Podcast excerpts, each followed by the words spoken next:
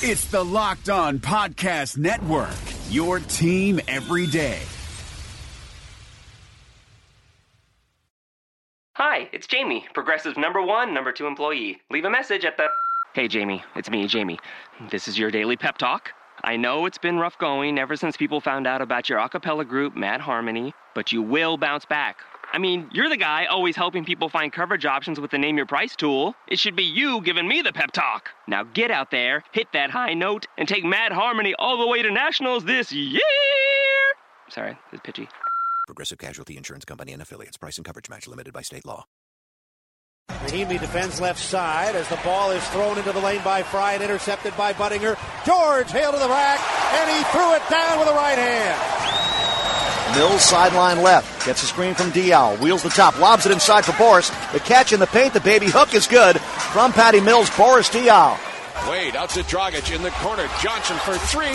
Johnson another one. 25 for Joe Johnson.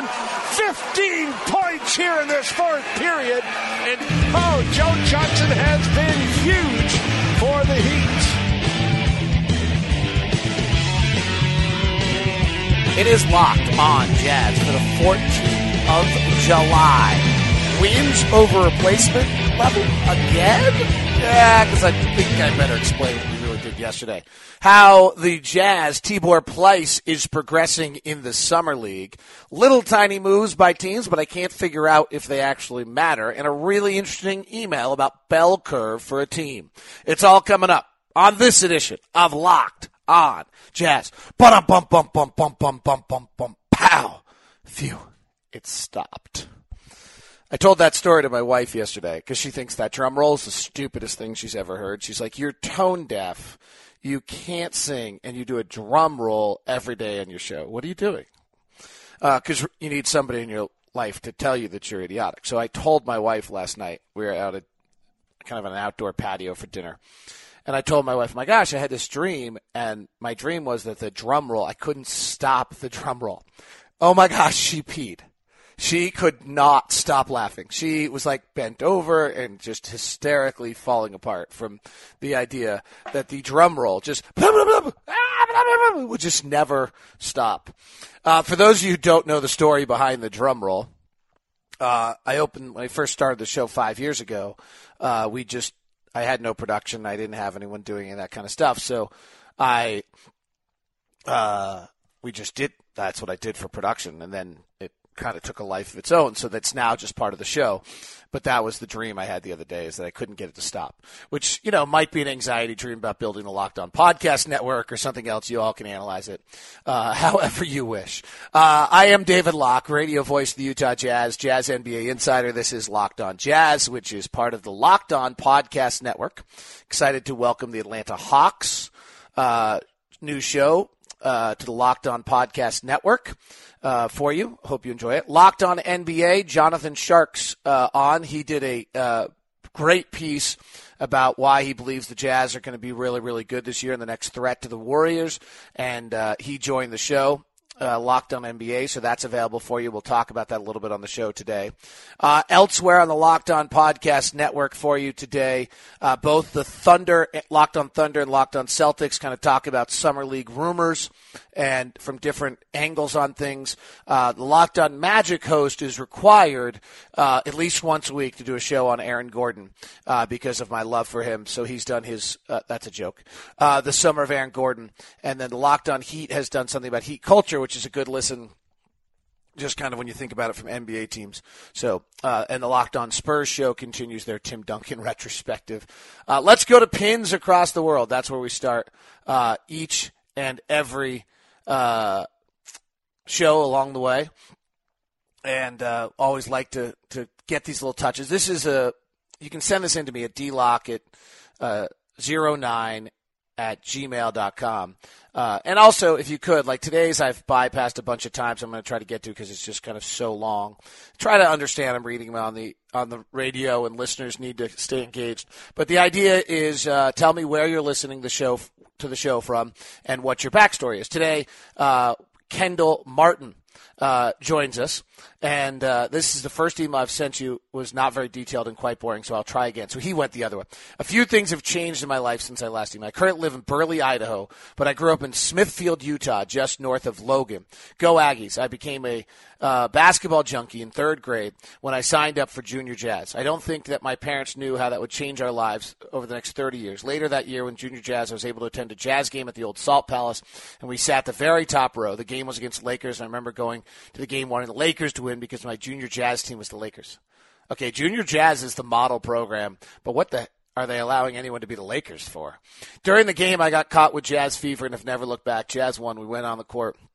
I was able to give John Stockton a a high five as he left the court.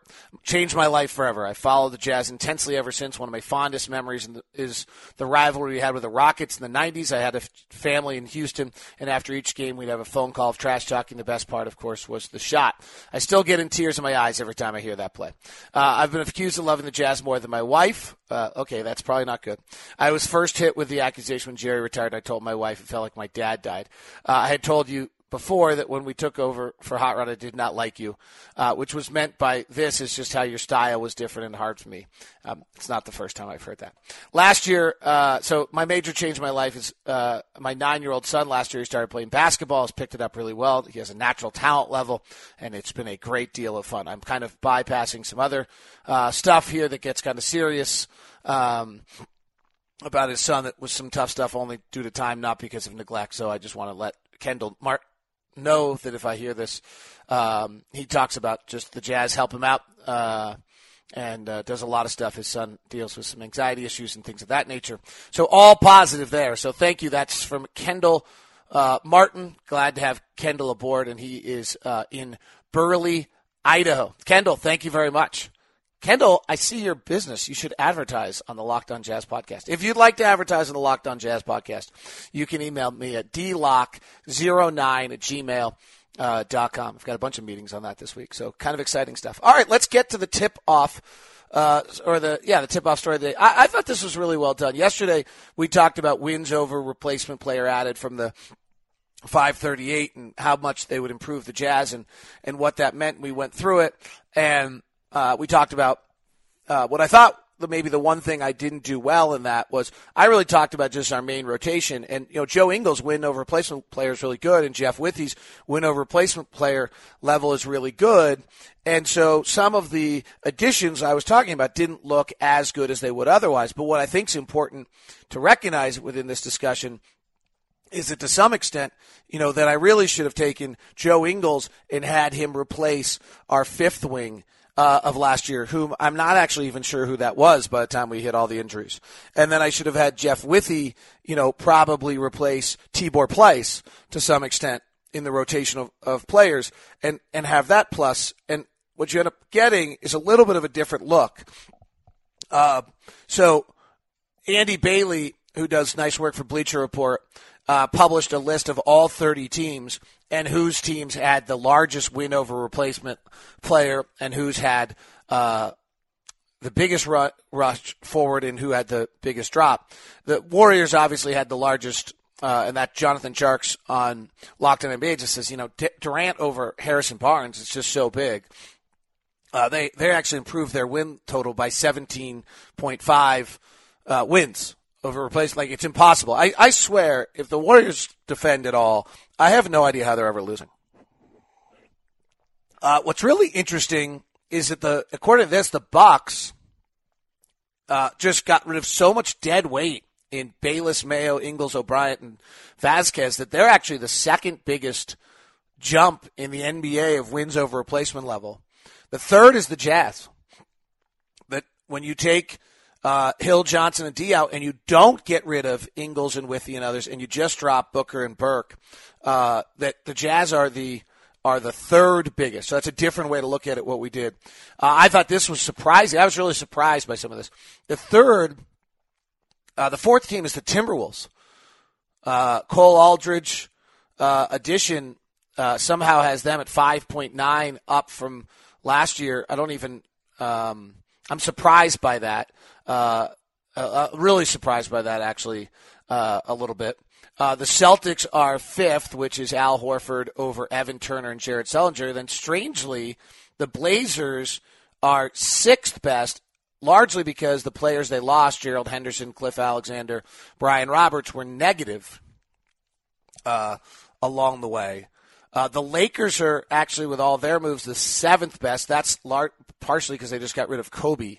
The Bulls are eighth. Uh, again, surprising. Everyone's talking about what a bad offseason they had, but Rose wasn't good last year, and they added Dwyane Wade. Uh, you know, the Rose was really bad. Uh, I, you know, I almost wonder had the, Bulls make a, a significant mistake had they just moved Derrick Rose and kept most other things together. My metrics say uh, they would have been pretty good. Uh, one of these days, I'll try to put together pack for everybody. Um, honestly, I haven't done it because I'm working on the Locked On Podcast Network in most of my free time right now. Uh, the Kings are ninth and the Grizzlies are tenth. Uh, the the Grizzlies, the addition of, of Chandler Parsons, the loss of Matt Barnes, a little surprising there, and the Magic are 11th. So I was a little surprised by this. Now the the worst of the groups, the Heat just decimated. The Joe Johnson, Luol Deng-Dwyane Wade loss. The Heat are decimated, even more so than the Thunder. That's really surprising to me. The Heat have lost more wins over a replacement player uh, than the than the Thunder. Uh, the biggest losers, though, are the Heat. This is this is really interesting for the Jazz. Uh, the Heat, the Thunder, the Hawks, Teague and Horford, the Spurs, the Clippers, and then the Pacers, uh, with the, losing the three Hills and Yamahimi, uh, lost a ton. But the the biggest talent losses are the Thunder over without addition, ignoring addition, are the Thunder, the Spurs are one and two, and then the Clippers are in there because they didn't add anyone. They added Mo Speights, who's not good, as I talked about. So from a Jazz standpoint in the Western Conference, what gets so interesting here is you have the Clippers dropping back, you have the Spurs dropping back, you have the Thunder going into a completely different stratosphere, and then even the Rockets. Uh, were a negative overall, even despite the fact that they added Anderson and Gordon and Nene, who I like. I've always liked Nene probably more than I should. Uh, that you know all of those guys. Uh, and the Mavericks are dead even. So the only Western Conference teams that got better were the Warriors. The Jazz got six wins better according to this, and I don't know what that basis is off because if it's off, as I talked about yesterday, if it's off the point differential, then the Jazz are already pretty high. The Timberwolves the Blazers, which is just hard for me to grasp uh, that Evan Turner is really going to help them that much, but I'll, I'll have to buy into that a little bit. May just, you know, we only talk about offense. Maybe the fact that both Dame and CJ are poor defensively and Turner is good can and relieve them of that pressure is worth the whole thing. Uh, and the Kings and the Grizzlies had upward ticks uh, from where they were uh, a year ago. Pelicans are, are relatively even in the process. Uh, so we'll be, you know, again, kind of the the, the crazy conversation we had yesterday. I was I was talking with a friend out of Detroit yesterday, and he made the comment, "How cool is it that you could even have the show in which you discussed whether or not the Jazz uh, were the number two team in the West?" I mean that the fact that our front office has just done the job they've done that allows us to have that conversation is is pretty awesome. So that's just kind of an overall, just to sum it up, uh, the five biggest movers Celtics, Timberwolves, Jazz, Bucks, and then obviously the Warriors. Um, and the five biggest losers are the Heat, Thunder, Hawks, Spurs, and Clippers. It leads to a really interesting discussion, by the way, on the Eastern Conference. We don't focus on it enough, but clearly Cleveland is still number one. And Boston is making a pretty good jump to number two. Toronto staying even, so they're right there. And then what? Like, then what in the Eastern Conference? Because it used to be the Hawks. It used to be the Heat who were battling 4 or 5. Both of them have dropped off considerably. The Pacers have always been around there. They've dropped off considerably. The Hornets are usually around, uh, were there last year. They've dropped off considerably with their offseason, according to wins over replacement. Uh, so who's, who's next in the East? It's kind of a crazy discussion. So anyway, I thought that was our, uh, I thought that was worth uh, discussing in our uh, for our lead story today in the tip off uh, along the way. And again, uh, I thought that was a great point. The fact that we can even have this discussion is pretty awesome. Uh, James McMurray sent me an interesting idea. We talk about bell curve of players, and um, for those who that you know, a player really has inside of his natural performance level, some level where you can kind of just see what his natural points per game is every game out. And there's some natural bell curve to what it is so that if someone like Rodney Hood averages, you know, 15 points a game, his bell curve peak is probably right around 15. And then, um, you know, he's probably on, on a given night, he's a 12 to 18 point a game guy. And, uh, and then you end up with certain nights that are outliers, and uh, those outliers happen equally on each side. So, you know, if, if I pull up Rodney right now, I'm gonna I'm gonna pull it up right now. Uh, if you look at him last year, he had 40. Uh, he had 46 games in which he scored between 10 and 19 points. And then he had 13 games where he scored between 20 and 29. And he had two games where he busted 30. So that's kind of the way outlier on the bell curve. And he had 18 games in which he scored zero or nine. Um, and so his bell curve, scoring 14 points a game, is probably shaded a little bit like 11 to 16. And he sits in that range. And when he goes and has that insane stretch that he kind of gets us with every now and then. We're at 32 against Memphis and 23 against Houston. It's not actually that he changed, or even that he had the 23 against Detroit, 24 against Charlotte, and uh, 22 against Minnesota in that amazing stretcher. And then he followed that up, by the way, after two games with 23, 25, 29, and we all suddenly said, oh, he's a different player. He actually just he kind of was outside of his bell curve for a while, and maybe in a sense he shifted his bell curve just a tiny bit. So that's how we talk about players, and I think it's a it's a smart way to do it, or just I hate that term smart. It's a it's a uh, correct. It's a accurate. So James sent me, well, what about a bell curve for a team?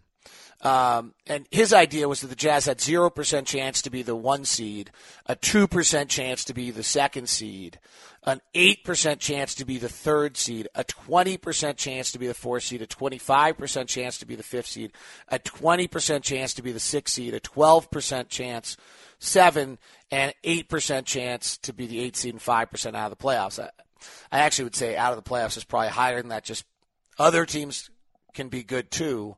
Uh, but his idea was that your peak of your bell curve – you know, is at five. And actually, I like what he did. His peak of his bell curve is at five, with equally, and then it's a little bit heavier toward falling out of the playoffs.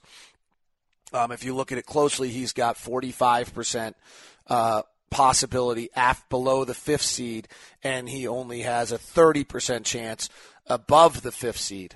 Um, and the fifth seed sitting at 25%. It's, it's well done concept of a bell curve. It's, it's a good, it's actually an interesting way to kind of look at teams, and I think we would have a collection of teams in the Western Conference next year that are kind of sitting with a similar bell curve, right? So the Warriors belt would not have a bell curve; they would just have a mountain, and then it falls off the other side.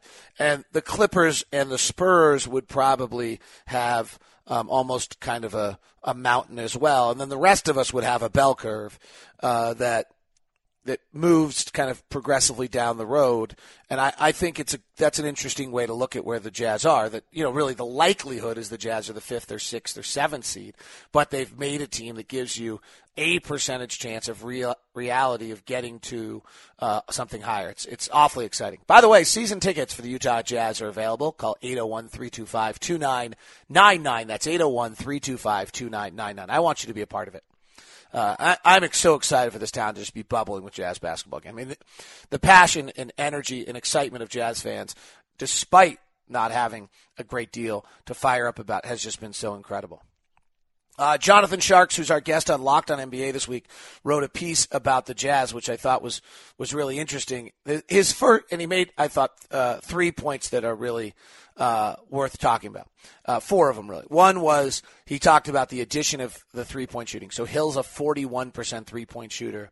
Uh, Joe Johnson is a 38% three point shooter, and Boris Diaw was a 36% uh, three point shooter. And I even think you can go next level on some of this and start talking about uh, that there's enough talent, and it's not anything more than the Jazz offense isn't so great that it's going to be more than what anybody else does.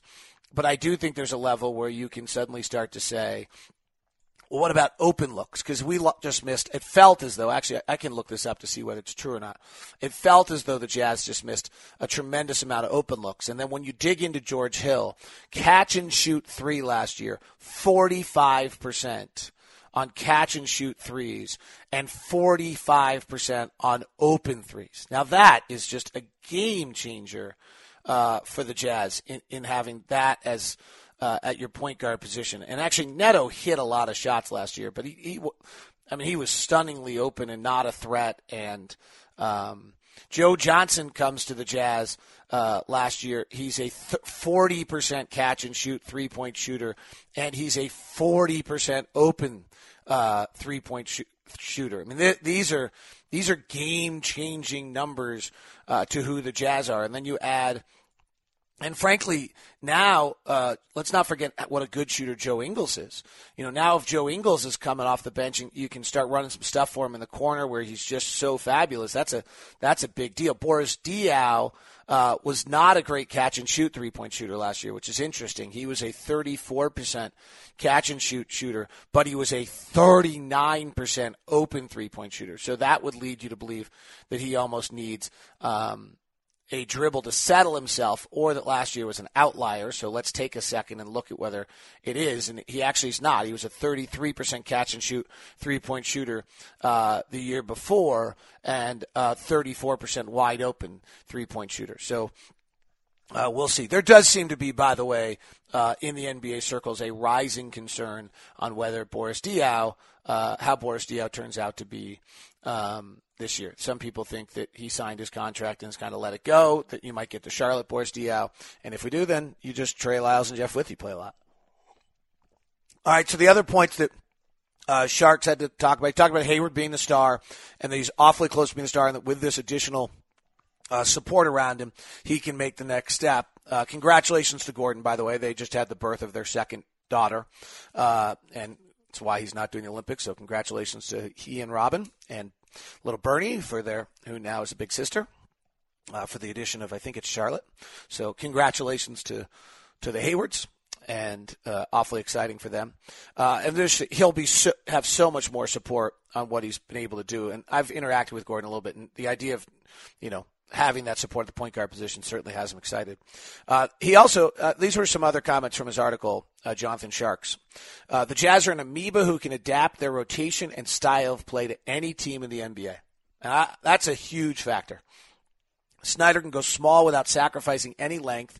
He can put out lineups with five players of at least six, seven who can switch screens and shoot. They can guard and attack from every spot on the floor, which is really tough to prepare for in a seven game series. So interesting to see uh, where they go. And then I talked about it from just an offensive standpoint. You know, we just have, uh, if Trey Lyles can get positive in pack, uh, the ch- chances are we'll possibly have that positive pack all across the board. All right, that uh, sums up kind of where I am today. Uh, I was trying to see if I had anything uh, else. But that, that's where I was going today. That's what I have for you. I hope you're good. Thanks very much for tuning in. Five stars on any of the podcatchers and a nice little comment would just make my day.